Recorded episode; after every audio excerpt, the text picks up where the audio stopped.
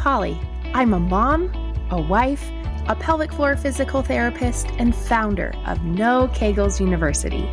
I have helped thousands of women stop leaking, enjoy intimacy, and feel proud of their bodies, even after having kids.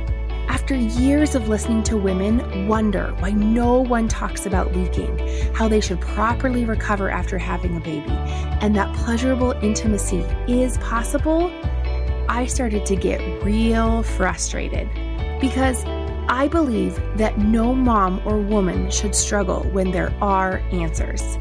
It became my mission to shed light on the lack of postpartum care and the lack of discussion on issues that relate to women and their health, even if they can be uncomfortable sometimes. It also became my mission to change the conversation on women's health, the pelvic floor, and more. Here we go. Episode 60 What Not to Do If You Have Diastasis Recti. So, so many times when I am on the internet, I will be scrolling and I will see this really cute gal and she has this um the matching top and the matching bottom. She's very fit and she's like, "Okay, I'm going to tell you how I healed my diastasis." And she proceeds to lay on the ground and tells you that you have to engage your transverse abdominis because that is going to be the thing that helps you heal your diastasis. And then she'll tell you, that's how I did it, and I can help you do it too. And she proceeds to show you how to tighten that muscle and then do some exercise on the floor. And so many times, that is very believable by so many women. But I will say that while that feels very hopeful and that that's the answer that you have been looking for. I have been on the other end of that where women are coming in to see me and they now have a tight pelvic floor or they now have pain with intimacy that they didn't have before or now their abdomen, their tummy hurts anytime that they do core exercises.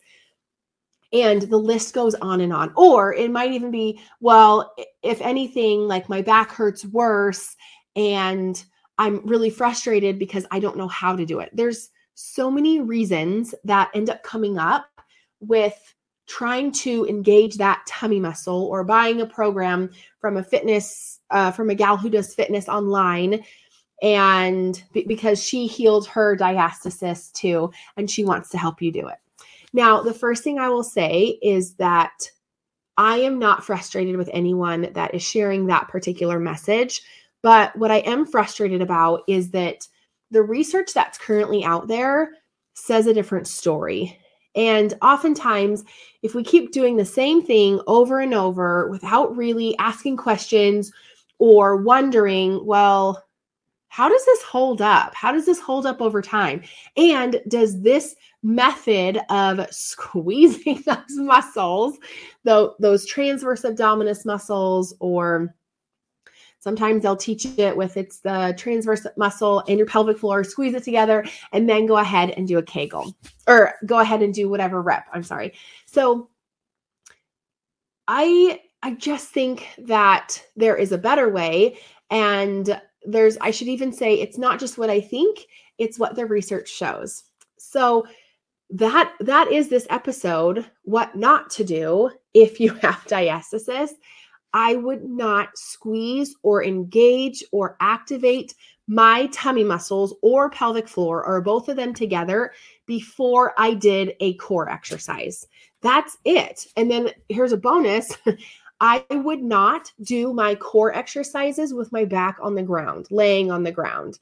And I'll tell you why. So, first, the reason that I don't think, I well, I should say I don't think. The reason is point blank that we should not be tightening or engaging our abdominal muscles before we do a core or an abdominal exercise or an ab exercise, if that's how you like to call it, is because that is not how the body works.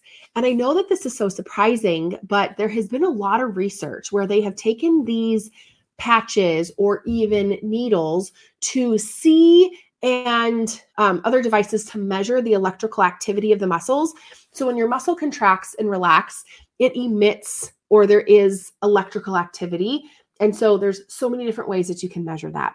And so what they have found is that depending on the activity, sometimes our tummy muscles turn on first. Sometimes they might turn on second or third or fourth or fifth, or sometimes they might turn on with other muscles. And so if you are in the process of saying, okay, well, I'm going to, you know, heal my diastasis and I'm going to squeeze all my muscles first. And typically it's presented to protect the body or to protect your gap, is sometimes what they'll say. That's not entirely true either.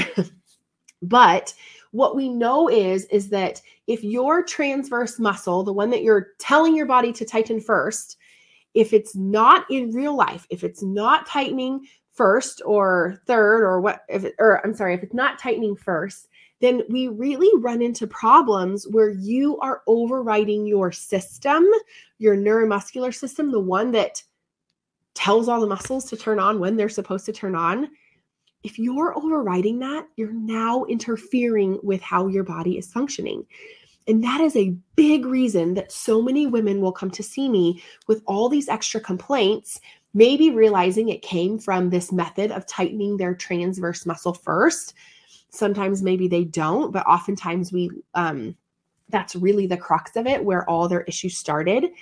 And it's one of those things where if the body works one way, why would you want to go back and retrain it to do something else? like you know the phrase like you know why reinvent the wheel?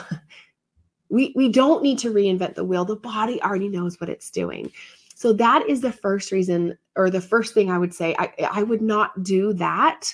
I would not engage my tummy muscles before a core exercise because you're now telling those muscles to turn on first and that's not how the body works and i'm not sure how much more specific or in depth I should go on that.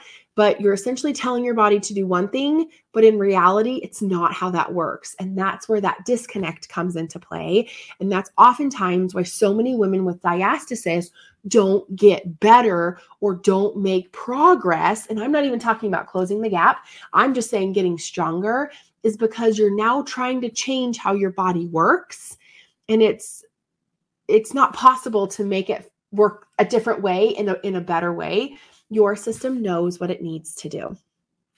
And then the bonus tip I'm going to tell you is that doing core exercises on your back, uh, especially if you have diastasis, or really, I mean, either way, I don't love them because it's training our abdominal muscles and our back to be in this very flattened position. Now, while I'm not necessarily opposed to doing like a couple, I wouldn't do all of them because the other caveat here is that we're 3D people living in this 3D world. And if we're just on our back and moving our legs or um, having our legs in the air or doing like a dead bug kind of a thing, the the issue that i see there is that we're not in a weight bearing position. We're just laying on our back. And this is something where the, if you're doing core exercises more than likely you're a very fit individual and you're probably a mom or you um, are running around and you have lots of things to do. You want your core and your abdominal muscles to be functioning at such a high level and then saying, okay, well, let's do them on the ground, it doesn't compute to me, right? So, like, if you think about an Olympian, I like to use that example. If they say, okay, well, I'm going to come and I'm going to do um, a geriatric exercise or a geriatric workout class, I'm just going to sit in the chair and do it. But in all reality, they have to go and perform at such a higher level. Well, their training is here, but their real life is here. And so I would suggest to you or offer to you a different way of thinking. If you are exercising down here, but you're a mother, you're a wife, you have a home to clean, maybe you have hobbies that require you to be physically active, we should change that where you're working out at a much higher level. And I'm not saying I'm not trying to equate that that you need to go work out like an Olympian. I don't mean that at all. But what I mean is, is that your training has to match what your life looks like or be more, right? Like if you think about an Olympian, they have to go, I'm thinking of swimmers, they have to go swim their booties off for a very short period of time. And so they have to exert themselves quite a bit. Well, when in your day, right? Because so we wouldn't assume that an Olympian is just going to like do a very generic um, bike ride where he never sweats. No, that might be part of his training where he is pedaling and pedaling and pedaling. And maybe there's even resistance making the bike ride harder, pedaling, pedaling, because that's how he has to show up as an Olympian. And so if you think about as a mother, well, when the flip are you on your back, needing your core to be strong, moving your legs in the air? Maybe when your kids are little, but I don't know about you. I have a five year old and a three year old, and I am running everywhere chasing them down, grabbing one so I can change his bum, grabbing the other one because she went to go run into the street because she didn't hear me. Like, I am running all the time. And so my level of workouts cannot be just laying on the ground and having my legs in the air or, or, moving my arms like a dead bug. That is not going to cut it. I personally believe that our core exercises should be elevated. They should be harder. They should look like regular life. And so, while I'm not asking you to give them up entirely, what I'm asking you to do is to elevate them. And I know you're probably thinking, okay, Pauli, you just went on went on this entire tangent about Olympians, and I'm over here struggling with diastasis recti, but I'm not supposed to be doing certain things. I would still argue that you, while you may not need to be competing like an, or I'm sorry, exercising like an Olympian right now at the end of you hearing this, what I would suggest to you is, well, that tummy, most specific, those tummy muscles, they have to work when you're picking up the laundry. So when your work, like when your daily life, again, is harder than what you're training, so if you have diastasis and you're on the ground doing exercises, but you also went to Costco yesterday and bent over and picked up that big box of, I, I don't know, toilet paper. I guess that's not that heavy, but like maybe that box full of like nine cans, or maybe you picked up a you know a big cut of meat or something. Right? Everything at Costco is heavy, right? Well, you bending over, picking that up, moving it out of the um shopping cart onto the it's not the aisle what is that the the belt for them to check out that was much harder than the workout you did laying on the ground so what i would encourage you to do and i'll, I'll give you a couple of options here is that to kind of take inventory what are the activities that i'm doing during my day well you really could mimic that movement but maybe try it without the weight could you squat and simultaneously reach the ground, just like you might if you're going to bend and pick up something out of cart? And then when you go to stand back up, you're going to move it off to your right. So you're now doing like a rotation, like a twist. Okay. Do that. And then do the same thing again. You're going to squat down like you're going to bend over and pick up something heavy out of your cart. And then as you go to stand up, you're going to rotate and put it on the belt so they can check out in the other direction. So you're doing the right and you're doing the left. Well, now you have several planes of motion. Now you're actually mimicking what life is like. Because if you think about when you go to put something up overhead in the shelf and maybe it's heavy, right now it's the holiday season. And so I'm noticing this like, man, I'm so thankful my core is strong because it's not hard for me to put you know, that box back up in the shelf after I've decorated, or to pull a heavy box down off a shelf. My core is strong enough that I'm able to do that. And while I myself have diastasis, I'm not worried about it because I've trained in such a way that has allowed me to still show up with a strong core and I'm not worried about diastasis because to be quite honest with you laying on the ground is not going to get you three planes of functional core strength that needs to be present while you're living your life. Now, we have talked about a lot of different things here, and let me briefly summarize. The things not to do if you have diastasis is you are not going to tighten your tummy muscles before you perform an activity or a core exercise. You're going to let your body do its job. The bonus tip I'll give you here is just breathe breathe com- comfortably. You don't need to time it. You don't need to get all sorts of what's the word?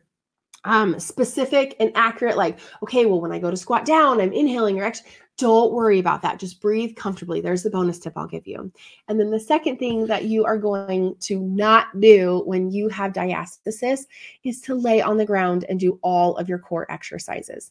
Try some in standing. Try mimicking without weight some of your daily activities. Think about when you bend down to put the diapers away in the bottom shelf or when you're hauling in a bunch of items and then like putting them in different places you can mimic these types of activities you know bending over and picking up you know a laundry basket that's full of clothes. How many times do you do that in a day or a week? These are the types of things that if we just lay on the ground it's not going to equal each other. And as a wife and a mom myself i think you deserve better. I think that we as women just kind of think that we should use the three pound weights to get stronger when in reality we're holding two or three kids at a time and walking through a store and simultaneously pushing a cart and probably holding a diaper bag on our back. We need to give ourselves a lot more oomph, a lot more credit for the efforts that we're putting in throughout the day. And with that, I would encourage you to grab the DR Myths Busted. Um, it's a free resource for you to give you some more tips on some things to avoid and some things to implement into your core and your abdominal exercise routine. And also, stay tuned for the link on the pre sale of Diastasis Recti 101 the vital steps to overcoming mom, the mommy pooch, um, which is coming in pre-sale in the next few weeks. And I also would encourage you to join the No Kegels University sorority, where I go weekly talking about the pelvic floor core, and I give you pelvic floor and core exercises each week. And with that, remember, you're an heiress and a queen, and everything in between.